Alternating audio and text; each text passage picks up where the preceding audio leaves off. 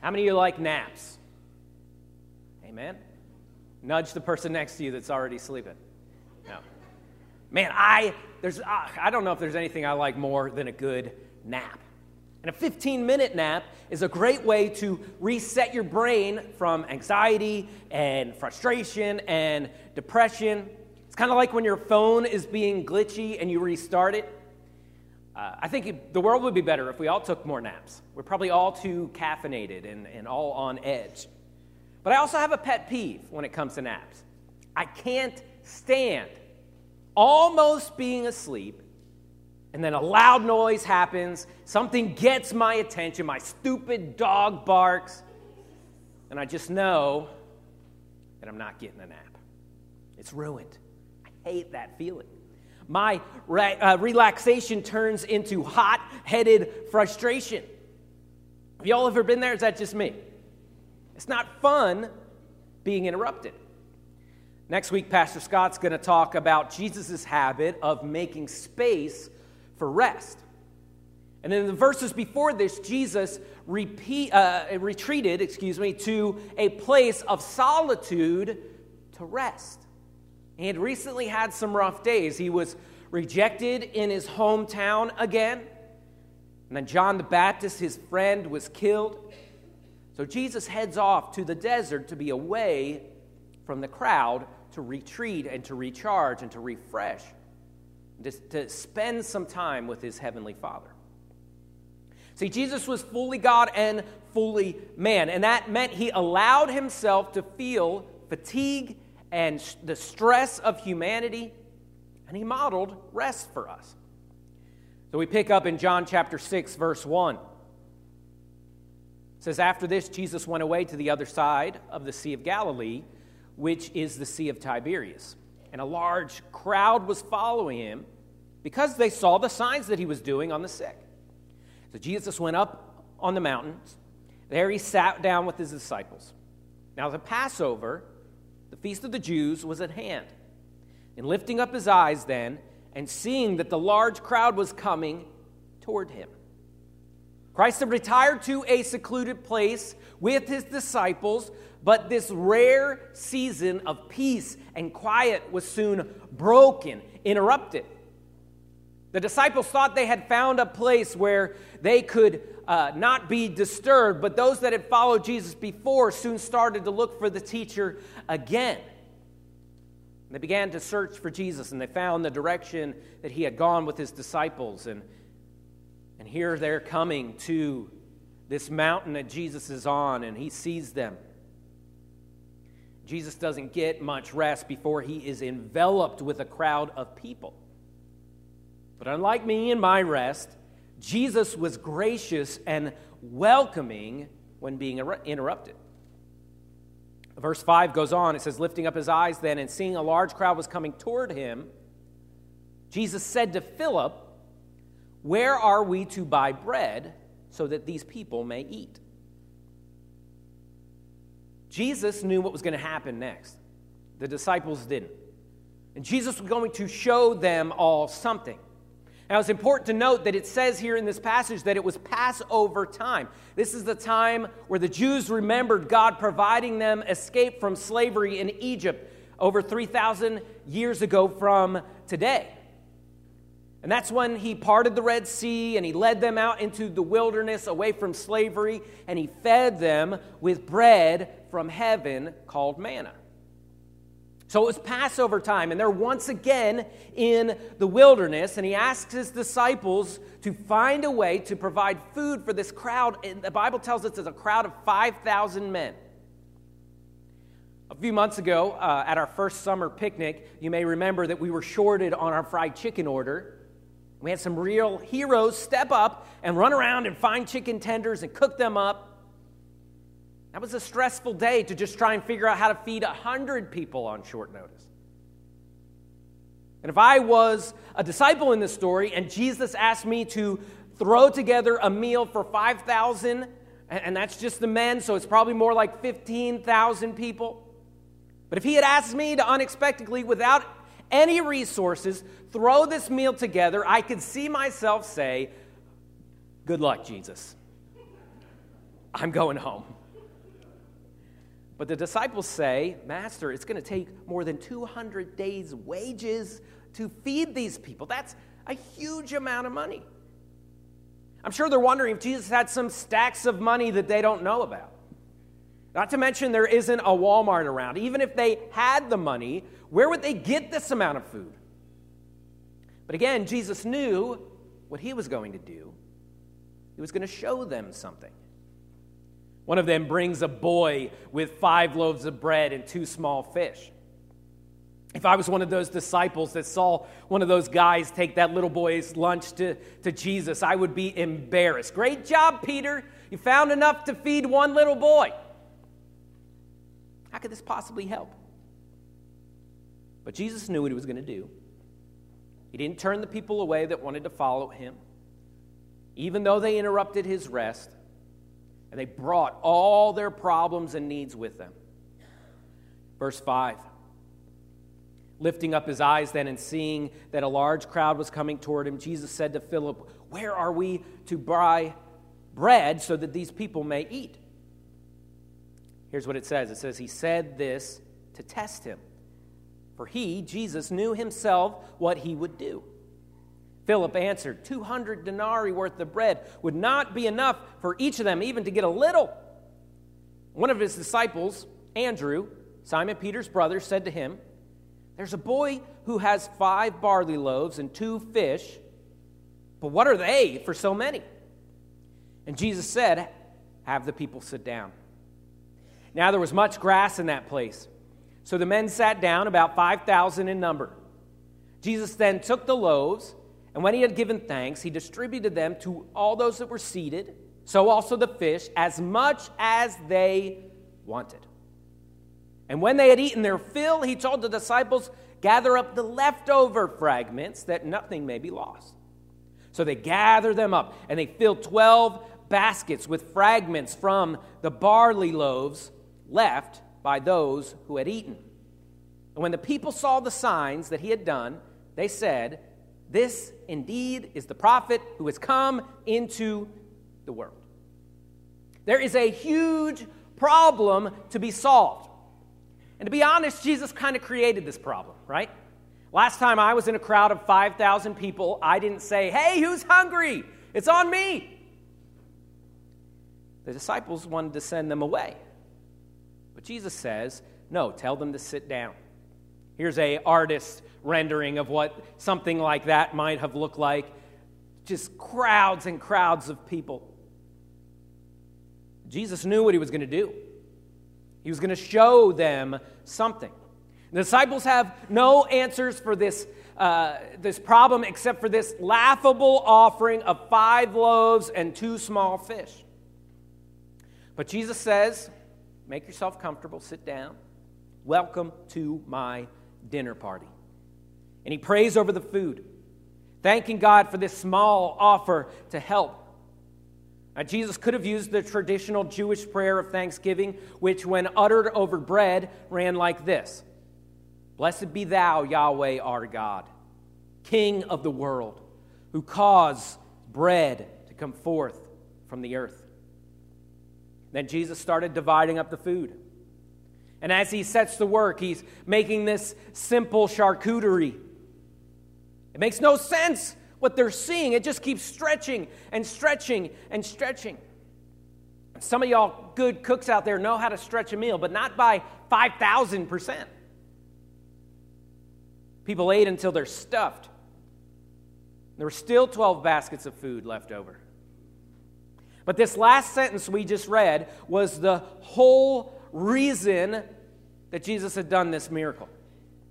It said, when the people saw the sign that he had done, they said, This is indeed the prophet who has come into the world. Jesus knew, and now the people knew what this miracle was all about.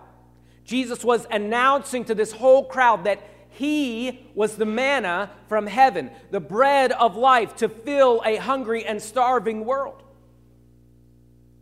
There was a prophet in the Old Testament that did something similar to this, just on a smaller scale. In 2 uh, Kings chapter 4, Elisha fed a 100 men with only 20 loaves of bread and some grain, and they ate more than enough. In Deuteronomy 8, uh, 18 15, it says that a new prophet, this Messiah, would come, and he would come like Moses, the man that led them out of Egypt into the wilderness, the, the person they were following. And it says in that verse that he would come like Moses, that, and he would give them the words of God from his mouth. God provided this manna for them in the Old Testament in Exodus, but he commanded them not to get more than they needed and not to save any for the next day. Provided this bread like substance that they could eat every day. There was new manna. See, it wasn't coincidence that this was at Passover time. See, God was showing them something. Colin G. Kruse says that this miracle uh, was happening at Passover, and it would be significant as the story unfolds. For Passover was a time when Jewish people recalled their deliverance from Egypt through Moses, and they were looking for the prophet like him who was to come. And they expected the prophet to be, uh, bring deliverance and to provide manna from heaven, just as Moses had done.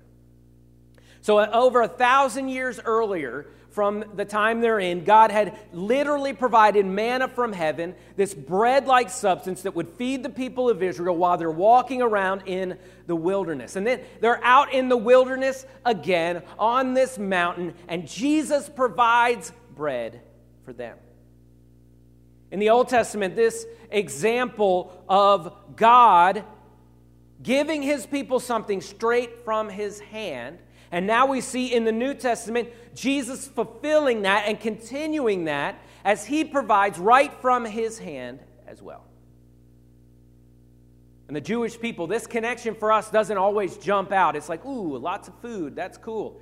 But this was a sign. that He was saying something with this. And the Jewish people here understood that what Jesus did was more than just a miracle, he was showing them a sign. Jesus is the provision provided for them in the wilderness when they were hungry with no solution. Better than Moses, better than Elisha. Jesus is the bread of life that will always satisfy. Jesus was born in the city of Bethlehem, which literally means the house of bread. And he provided abundance for them so that they didn't need to skimp. They had more than enough for tomorrow. Jesus allowed this problem of not enough food in order to show the people and the disciples who he was. They had an impossible situation, but little is much when God is in it. Jesus could have snapped his fingers and bread could have fallen from the sky like, uh, uh, excuse me, like Moses with, in the book of Exodus. But instead, he used what this little boy had. And he allowed the disciples to take part of this miracle by passing out bread, collecting it.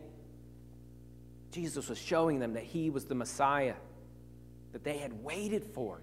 And they got the message. We see in the next verse, in verse 14, it says, When the people saw the sign that he had done, they said, This indeed is the prophet who has come into the world. Perceiving them, Jesus perceived that they were about to come and take him by force to make him king. Jesus withdrew again to the mountain by himself. People were so excited that the promised one was here, and they start making plans to fight the Roman government and install Jesus as king. Surely that's what God wants, right? That we should always be in power, right? But that wasn't the plan. Jesus was trying to show them something else. King Jesus' stage would be a mountain called Calvary, the place of the skull, a hill outside the city, a place of shame. His throne would be two wooden beams, and his crown would be a crown of thorns. His kingdom, not of this world, it was bigger. For now, Jesus knows that his plan is not government overthrow, and he retreats once again from the people to be alone. Matthew and Mark also record another instance where Jesus fed 4,000 men as well. The message through this miracle was that Jesus was the Messiah, the one that they had waited for, the bread of life. A few verses later, the crowd is still following them, but they got distracted from the message. And they, instead of wanting to put their faith in him, they come and they want something from Jesus something temporary, something material that's just here in this world. And we can do the same as well, where we try to use Jesus, use his words. But in this position, they just wanted bread to eat this time. In John chapter 6, verse 25, Jesus answered them, Truly, truly, I say to you, you are seeking me, not because you saw signs, not because of what it means that I'm the Messiah, but because you ate your fill of the loaves. Do not work for the food that perishes, but for the food that endures to eternal life, which the Son of Man will give to you. For on him God the Father has set his seal. They had gotten distracted by the temporary instead of putting their trust in Jesus for the eternal, and it happened so fast. John 6 32, Jesus goes on and says, Truly, truly, I say to you, it was not Moses who gave you the bread from heaven, but the Father gives you the true bread from heaven. For the bread of God is he who comes down from heaven and gives life to the world. And they said to him, Sir, give us this bread always. Again, thinking of the, the temporary. And Jesus said to them, I am the bread of life. And whoever comes to me shall never hunger, and whoever believes in me shall never thirst. It wasn't loaves of bread that were going to change their lives, but Jesus alone, the bread of life. And we can get distracted by the things of this world, and we can uh, try to waste our life on the moldy bread of this earth. But the fullness that Jesus brings will last forever. And you were created with a hunger and a thirst to know God, and that can only be satisfied through Jesus Christ. This all started with Jesus being interrupted in his time of rest with a, a horde of people. I might have been upset. Jesus was gracious. There was this impossible situation. But Jesus knew what he was going to do. He was going to show them something. He wanted to show them who he was, and he did. Not all of them got it. Some of them got distracted by the material and the temporary. But Jesus was showing them that he was there to save them. Not just temporarily, not just to fill their belly in a moment, but to save them for all eternity. For you today, the message is this is that there is no lasting satisfaction outside of Jesus Christ, the Savior of the world, the bread of life. You can chase after all these things in this world that your passions and your desires and your dreams may have, but anything outside of Jesus is ultimately empty and temporary. Perhaps you're in a place right now that looks impossible. I know this that Jesus wants to be with you in this and to fill you with contentment and satisfaction. And just maybe, he wants to show you something miraculous as well. Let's uh, bow our heads and close our eyes as the band makes its way to the stage.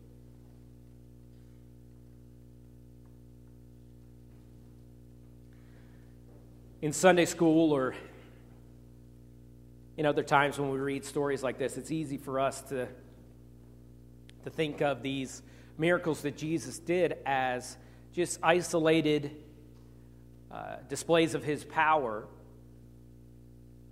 But it's so much more than that. He's telling us a message. He was fulfilling prophecy, and he's telling us that that hunger inside of us can only be satisfied in him. Our heart is restless until we find rest in him. And we will be forever hungry and empty on the inside if we fill our hearts and fill our bellies with anything except for Him. Like the prodigal son who finds himself in a pig pen, trying to fill his stomach with the husks of this world. Instead, run to your Father. Run to the Father that will accept you with open arms and forgive you for all that you have done as you've run away and wasted what He's given us. But there is mercy and grace in His eyes only. Our Father is so good. As we head into this time of prayer and meditation, whatever God spoke to your heart about, whatever He pressed on your heart, that little spot that's a scar or a little emptiness in you where you've been trying to fill, whatever that is. Let go of all the stuff you've been trying to dig up and instead ask Him to fill you the bread of life.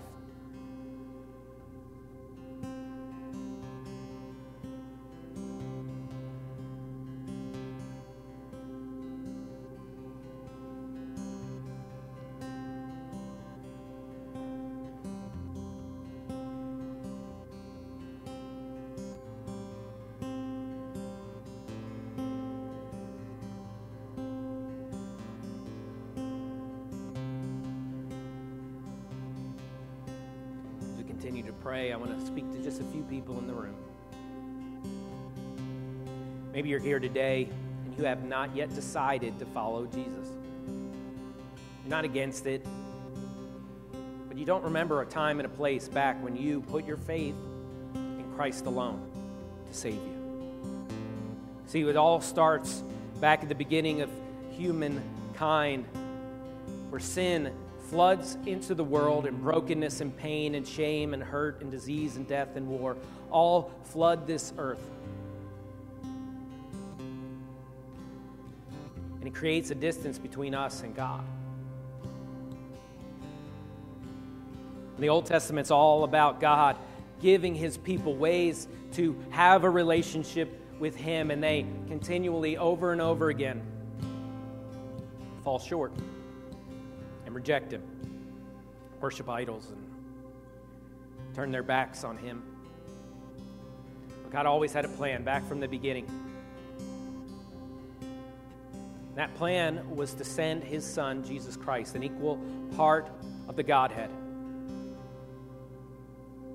to be born of a virgin 2,000 years ago and to live a perfect and a holy life so that an innocent person could die for all of us guilty people. The Bible tells us that God commended his love towards us and that while we were yet sinners, Christ died for us. That separation for us that was caused by sin, the wages of our sin was death. Jesus Christ paid it all on the cross. And he died in our place. And he rose in the third day, bringing our salvation with him. That's the gospel. It's not enough just to go to church. It's not enough just to, you know, maybe join or, or you know, give or get baptized. All that stuff is great, but unless you put your faith and trust in Jesus Christ as the only means of your salvation, you're missing it. It's not complicated. In fact, it's so simple that it almost makes it hard in a way to believe that God would be that good. But the Bible says, Whosoever shall call upon the name of the Lord shall be saved. You can put your faith and trust in Jesus right now in this moment. It's not something you got to do every morning or anything like that. It is a decision. The Bible calls it repentance, turning from your sin and all that you held on to turning to Jesus. You could call out to him right now. Your words aren't important. It's not a pledge of allegiance or a magic prayer, it's a, a cry from your heart. Could call out with something like this Dear Jesus, I know I'm a sinner.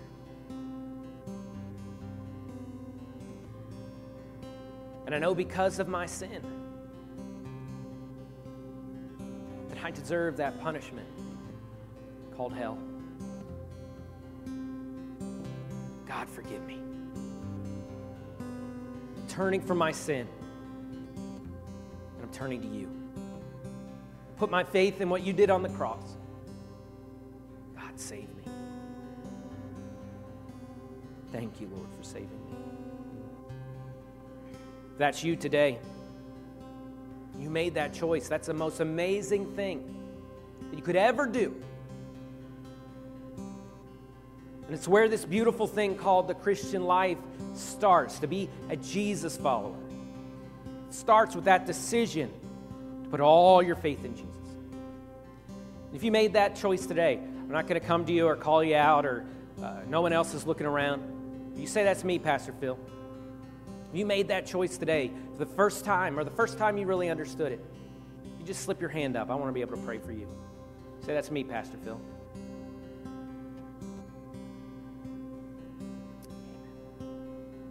If you made that choice and you write that down on your connection card, I chose Jesus.